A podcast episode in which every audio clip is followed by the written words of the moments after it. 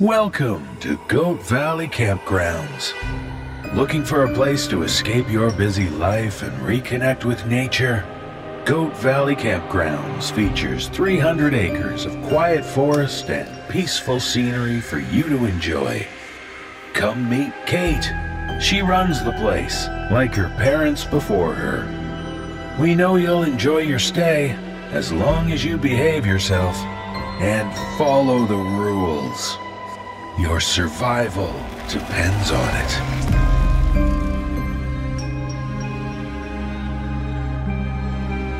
The NoSleep Podcast presents Goat Valley Campgrounds by Bonnie Quinn. Chapter 9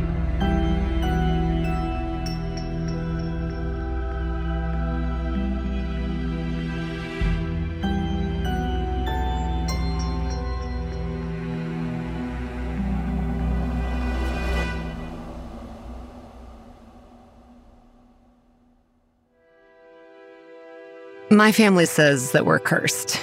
It takes many forms. There's the obvious curse, the little girl and the beast. Certainly, the beast won't hesitate to gobble up anyone that gets in its way, but its presence is tied solely to our house. The one passed down from campground manager to campground manager across the generations. These two entities are fixed on my family line, and it's they who hold the strongest claim to our blood. The little girl killed my mother, the beast killed my father. And hmm. someday, I fear, they will kill me as well. This is the first form of the curse. The second form is more subtle. It's a deep, unrelenting love of the land. It ties our hearts to it and traps us in its beauty so that we can't abandon it. No matter the danger, no matter what it takes from us, we can't help but love it. I was ensnared at a young age my brother was spared this curse, perhaps because the land was so certain it would claim me. It wasn't wrong. I do love this campground and all the subtle beauty and joy it contains. Love obscures the danger and makes us willing to die for it. The third form is the happenstance form that we speak of facetiously. Mostly it's in regards to our campers and the locals, we're cursed when someone leaves a garbage bag on the side of the road instead of tossing it in the dumpster, which is only four yards away. We're cursed to deal with drunken mishaps or one star reviews over petty, stupid matters. And if that wasn't enough, we have the locals causing problems for us as well. Why us? Why do we have to deal with everyone's problems? We're cursed. That's why. Sometimes I wonder if this isn't just a way to complain about random misfortune. Perhaps these inhuman things are out to make our lives more difficult, and the rest of the world conspires with them to help. There are patterns to the supernatural, and its ebb and flow intersects with our reality. When things are bad, the family curse finds a way to make it worse. My name is Kate, and this is Goat Valley Campgrounds.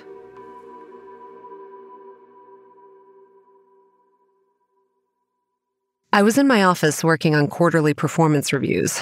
I've taken to heart the trend of delivering feedback more often than once a year. Do you really want to wait a year to find out what you're doing well and what you could be doing better that might impact your ongoing employment? No, of course not. Also, it keeps the meetings shorter. Good job, no complaints. Your coworkers say you're an asset to have around. Done in about 30 minutes. Of course, Bryan's review always takes long because the dogs have to be praised individually and given treats. There was only one performance review left to write when there was a knock on the door. I was in the campground office, which was accessible to campers. My personal office at the house was focused on the parts of campground management we don't want visible to the public eye. I absently called out that they could come in. Probably another land dispute, I thought. We get a lot of those during the summer, especially when it comes to who can hook up to what water spigots. The heavy footsteps that entered told me it was a man, a big man. I didn't look over yet, focused on finishing up a note to myself so I wouldn't forget my current thought when I returned to the review after this was over. I finally glanced away from the screen just in time for the man to place a severed human head on my desk. It was fresh. The blood had mostly drained from the tattered remains of the neck, but what dribbled out onto the desk surface was bright red and thin like water. It had belonged to a young man, the glasses were still on his face, sitting crookedly across eyes wide with surprise. The flesh of the cheeks was loose, dangling over an offset jaw. I stared at it a moment in shock, and then raised my glance to stare at the man in front of me. His eyes were fixed vacantly on the back wall of the office. A big man with broad shoulders and prominent biceps, roughly the same age as the head leaking onto my desk. Covertly, I reached under my desk and silently pulled out the drawer that held a loaded pistol. Can I help you? Just needed to drop this off. Is that all? It is. Have a good day. His tone was normal, which, given the circumstances, sent a chill down my spine. There were goosebumps on the back of my neck. He didn't do anything else, though, just turned and walked away. He didn't shut the door behind him, and I stared out through the open doorway as he walked about eight paces from the office. Then he collapsed, fell to his knees in the gravel drive, and started screaming. He clutched at his head with his hands, digging the nails into his scalp. No! No! Bryan was nearby. He had his dogs with him. Those dogs had a sense for when trouble was coming and usually managed to be close at hand for it. Bryan cautiously approached the wailing camper, and the dogs milled about, sniffing at the ground. Hey, hey, it's gonna be okay. We're here to help. You can't help. He's dead. I killed him. I did. With my own hands. He stumbled to his feet and whirled, making for the office entrance. His steps were faltering and his eyes were wide with desperation. Instantly, the dogs closed ranks in front of the office door. They didn't snarl or snap at him, merely blocked the entrance with their bodies. The man pried at one, grabbing it by the collar, but it was like he was trying to move stone. The dogs regarded him with calm, compassionate eyes and refused to move. Bryan carefully came up behind him and put a hand on his shoulder, gently pulling him away. You don't want to see it. Trust me. You don't want to see. Chris! Damn it, that's my brother! Chris! I know, I know. But seeing him like this will only make it worse. Come on. We'll take care of it from here. He turned the man around and walked him away from the office before ushering him into the waiting care of another one of my employees. A couple of the dogs followed the camper as he was led away. Their heads were low and their tails drooped. They knew something terrible had happened. I went out to talk to Bryan, who was standing in the road, rubbing the back of his neck with one hand. He killed his own brother. Damn. What the hell causes someone to do that? I'd put my money on this being the work of the man with no shadow. He doesn't kill people, though. He doesn't kill people often, and he doesn't do it himself. This? Forcing someone else to murder their brother? Absolutely his sort of game. So, what do we do about it? What can we do about it? Not like we can nicely ask the man with no shadow to stop being an asshole. I'll go talk to the police. Make sure our grieving camper there is kept isolated from others so word doesn't get out around the campground. Okay. I'll keep a couple of the dogs with him, too. Maybe they'll help. He walked away, getting out the radio to inform the staff that we needed to find the rest of a body. I returned to my office. The man's severed head seemed to be staring at me as I sat down. I'm sorry. Your brother talked to the wrong person, and when that happens, there's nothing that can be done to save them. Hey, uh, this is Kate. There's been um, a death on the campground. Much to my relief, the police officer that responded was alone. Sheriff Sabota hadn't gotten word of this incident yet. Still, it was only a matter of time. My stomach twisted into knots just thinking about it, and there was a sour taste in the back of my throat. I could pass this off as a mere murder and thereby protect myself, but if the outside world got a hold of the news that somebody had killed their brother on my campground, well, it'd be bad publicity. Wouldn't fit with the image we were trying to project to the outside world. I waited outside while the officer bagged the severed head. By then, the body had been found, and that was loaded up into an ambulance as well for transport to the town morgue. We didn't have much around here, but we sure as hell had a morgue, though even that wasn't remarkable. Just a squat cement building barely within eyeshot of the funeral home. This looks pretty bad, Kate. I'm well aware. You gonna help us out? I can't. Not this time. The sheriff is breathing down our necks about this. That's bullshit. Tell him to stop meddling with our affairs. It doesn't work like that.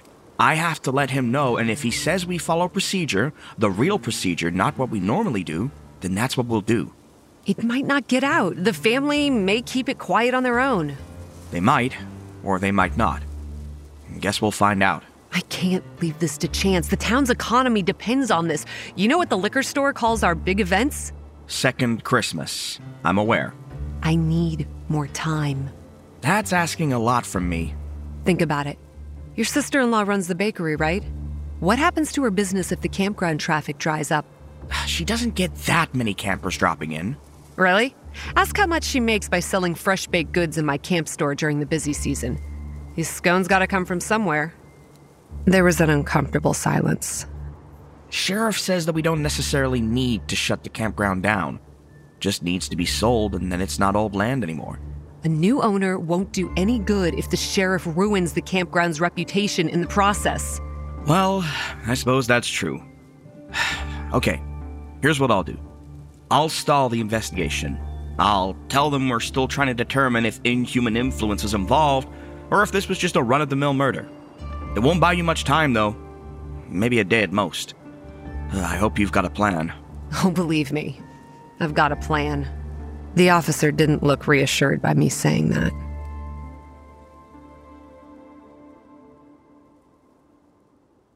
So, about those rules, I don't believe anything should be an absolute because intent is more important than the letter of the rule. A rule is meant to coerce a desired outcome, after all. And if there's a way to get that outcome that might not be exactly within the confines of the rules, well, what's more important, dogma or results? I did what I said you shouldn't do. Rule number three, the one I keep saying over and over because it's something that everyone should know, if not from folklore, then at least from watching Lord of the Rings. Don't follow the lights. I followed them. They tried to lead me into danger a handful of times before we reached the edge of my property. They took me to the mound where the thing in the darkness lies sleeping, but I went around and waited until the lights began moving again, reluctantly, in another direction. They took me to the people with no faces, but as I've said before, they won't harm me. I felt them looking at the needle I wore stuck through the fabric of my shirt and the cup and candle I carried. To where are you going? The vanishing house. Do you know the way?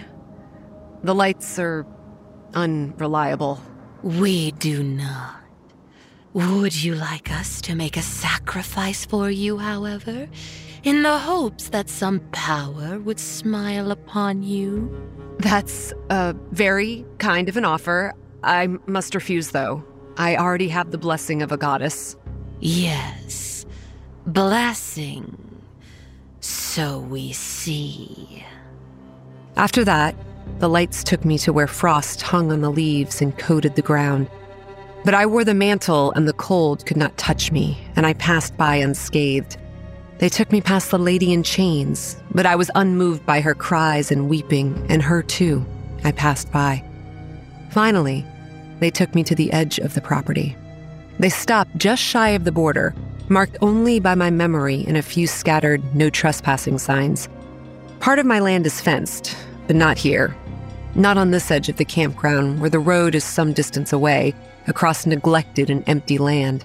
I figure that few people are going to be willing to haul their gear this far in order to sneak into the campground, and those that are physically able to are likely backpackers who are respectful enough of the land to pay for its usage. Bryan, found it. Northwest corner. Right. I'll bring the truck around. I'm going inside. Remember, if I'm not back by morning, torch it. Let's just say I had a backup plan that involved gasoline and matches. If I couldn't rescue the sheriff, I at least wanted to eliminate one of the dangers around here. The house sat before me on the other side of the road, a squat thing of wood and shingles with that front porch and the barely open door inviting me in. I won't lie, I was afraid. I didn't want to go inside. I'm not entirely sure how I forced myself to move. The needle was bright against my shirt, and that was some comfort. It and the light cast by the candle and the feel of the skull cup in my hand. Were the heroes frightened in the stories? I think they were. Yeah, they were. Of course they were. But they had their protection, their three items, their rules, their helpers, or whatever it was that would see them to safety. They only had to trust and do as they were told. I didn't have any rules to follow. Not here on the threshold of the vanishing house. All I had was my three items and my courage, which was sadly lacking. But I went inside. I stepped across the threshold. The door swung open at my touch. The world ended at the edge of the candlelight. Within the bubble of its glow, I could see weathered wooden floors covered with a layer of dust and wooden walls devoid of ornamentation. There were squares where the color of the wood was darker, untouched by the sun's light, where pictures had once hung. After that, nothing. Just a darkness so deep it was as if nothing existed at all, and I had reached the end of reality. I felt a tinge of panic merely looking at it, the instinctive terror you experience when you stand on a precipice. I tore my eyes away and focused instead on what was directly in front of me, what was real and stable. The door swung shut behind me. Gently, I heard the latch catch. I'm here for the sheriff! Nothing. If the house had a master, it wasn't inclined to converse. I took a shallow breath and pressed forward. The house unfolded before me as the candlelight touched it. I took the first doorway, resolving to follow the left hand rule. I entered the living room. Two windows were against the front wall, the very same windows that the young man had stared out at me from all those years ago. There were dark rectangles on the floor, clear of dust, where furniture had once sat. Only a single sitting chair remained, shoved into a corner. A woman sat in it, naked and limp, her head lolling to the side so that her ear almost touched her elbow.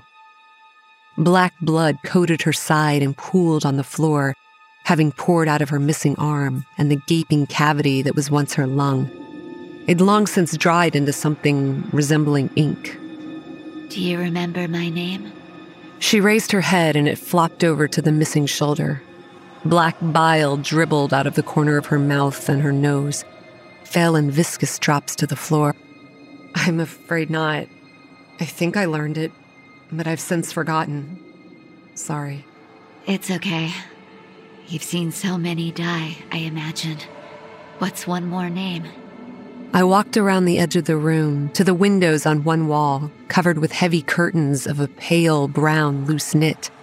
I looked outside and saw my aunt's car parked on the shoulder of the road, but there was a pall over the scene, as if a black mist had settled over her vehicle. Are you dead? Quite. You feel guilty, don't you? I wish I could have saved you. You tried. You did more than most people would have. Her words sounded hollow. The polite thing to say, but not something that either of us actually believed. Can you tell me where the sheriff is? I cannot. He was dragged away from me, cursing, fighting to get to me the entire time. The house took him, and I was left to die alone. I was so scared. I was choking on my own blood, and I just wanted someone to be there, to hold my head up so I didn't have to taste it in my mouth, to tell me it was all going to be okay. She paused for a moment, a thin stream of black liquid trickling down her chin through pale lips. I suppose it wouldn't have mattered. We all die alone and afraid, don't we? Someone being there is no comfort when you can feel your body failing all around you. I thought of my father dragging the little girl by her hair out into the yard. I thought of my aunt stabbing the faceless person with her own scalpel. We die alone and afraid, or angry. Angry was also an option. I walked past the young woman toward the next doorway. I couldn't help her. I had to keep moving. We had no idea how long the house would remain in one spot, and I didn't want to risk being trapped in here simply because I took too long. The next room was a kitchen. Cupboards and cabinets were along the far wall. All their doors were removed and the shelves were barren. The stove was an empty spot of torn linoleum, stained with rust and grease. A table with no chairs was shoved against the other wall, and the young woman lay upon it. She was on her back with her remaining limbs splayed and dangling limply over the edge. Her head also dangled, her long hair almost touching the floor. I glanced back into the first room. She was still there, sprawled in the chair. And she was here, sprawled on the table. Is this the house doing? Are you here to distract me, or, or are you the master of the house? She laughed, and black liquid frothed at her lips until it filled her mouth and she began to choke. She spat a thick clump like a clot out onto the floor and regained her voice. I'm not the master. The master took the sheriff and left me to die alone. Yes, we covered that already. I edged past her. I pressed my back against the edge of the cabinets, not wanting to get any closer to the dead woman than I had to. Her eyes tracked my every movement. She spoke again when we were directly even with each other. I died. More black liquid dribbled down her chin, bubbling forth every time her lips moved. You killed me. I tried to save you. I continued edging past her, my heart hammering. I watched her remaining arm. If it so much as twitched, I was going to bolt. You could have done more. You've always been able to do more. Now that just wasn't fair. First Perchta and now this dead girl. Like what? You could sell the campground. A giggle, punctuated by the rasp of liquid obscuring her throat. Like hell I will. I continued down the left side of the kitchen wall, letting out a deep sigh of relief once I was out of reach. She stretched out her hands towards me as I reached the next doorway, rolling on the table so that she stared at me from her side, the swell of her broken rib cage luminescent white in the light of my candle. I stared into the next room, a hallway with a staircase at the end. Is it pride? I think it is. You're too proud to admit that you're killing all of us. I'd had enough. I whirled on her, stalked back through the kitchen to where she lay, and plunged the candle flame into her body. I'm not sure what I thought would happen. I was blinded by anger and acting on instinct. She caught like paper. Her skin curled and blackened and burned, and she screamed, the remains of her body thrashing and that black liquid fountained sluggishly out. It swallowed up the candlelight and the flame both, and all light vanished just as she finally fell silent. I realized what I'd done too late. Panic seized at my chest, and I strained to see anything. Then I felt the lap of cold liquid, like watery mud at my feet. I moved quickly. I put one hand out, the hand with the candle, and stretched out two fingers to feel for a wall. There were stairs. I remember seeing stairs. I had to find them. The liquid was at my ankle. It was so cold. I stumbled forwards. A wall. I had to find a wall. My hands touched something fibrous, like the surface of a dry leaf. I desperately traced along it, running my hand up and down its height to see if it turned into a staircase at any point. It continued on, and then it turned sharply. I stretched out my other hand, trying to find the other wall to indicate a doorway. Nothing. At my knee, I was beginning to shiver and clenched my teeth together to keep them from chattering. I followed the wall and it turned again and again. This exceeded the bounds of the house, I realized. I'd been walking for too long. I'd made too many turns. Where the fuck was I? And then the water was at my waist and I struggled to move, for its consistency was akin to mud and it dragged at my body, pulling me back. All I could think was forwards. Forwards. Keep moving, keep feeling for a wall with trembling fingers. The water was at my chest. I began to panic. My lungs fluttered and my breath came so fast I was dizzy. And I stumbled and staggered, consumed with the desperate thought that I just had to keep going because there was nothing else I could do. The water got to my chin, and that was when the floor vanished. I began to tread water, trying to keep my head above the surface, but it began to rise so quickly and the consistency was thick like it was pulling me down and I was dragged under. It felt like falling, like I was tumbling in a current that was taking me deeper into the mores, and I curled around the cup I still had clutched in my hands. I clamped my fingers over the improvised cover for it, layers of plastic wrap and rubber bands, because that was all I could think to do in my panic. I couldn't spill the cup. He would be so angry.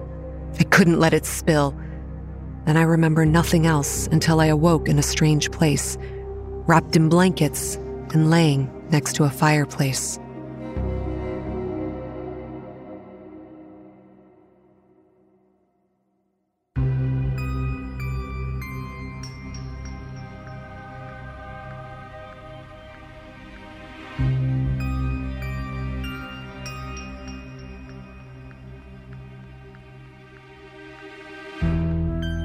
Goat Valley Campgrounds was written and adapted for audio by Bonnie Quinn.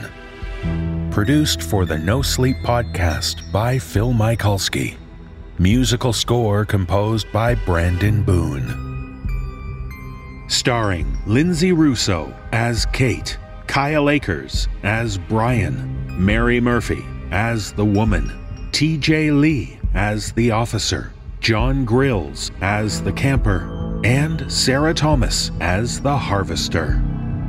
Join us next week for the final chapter of Goat Valley Campgrounds.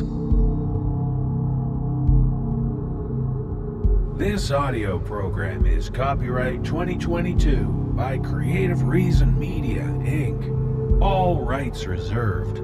No reproduction or use of this content is permitted without the expressed written consent of Creative Reason Media, Inc. The copyright for Goat Valley Campgrounds is held by Bonnie Quinn.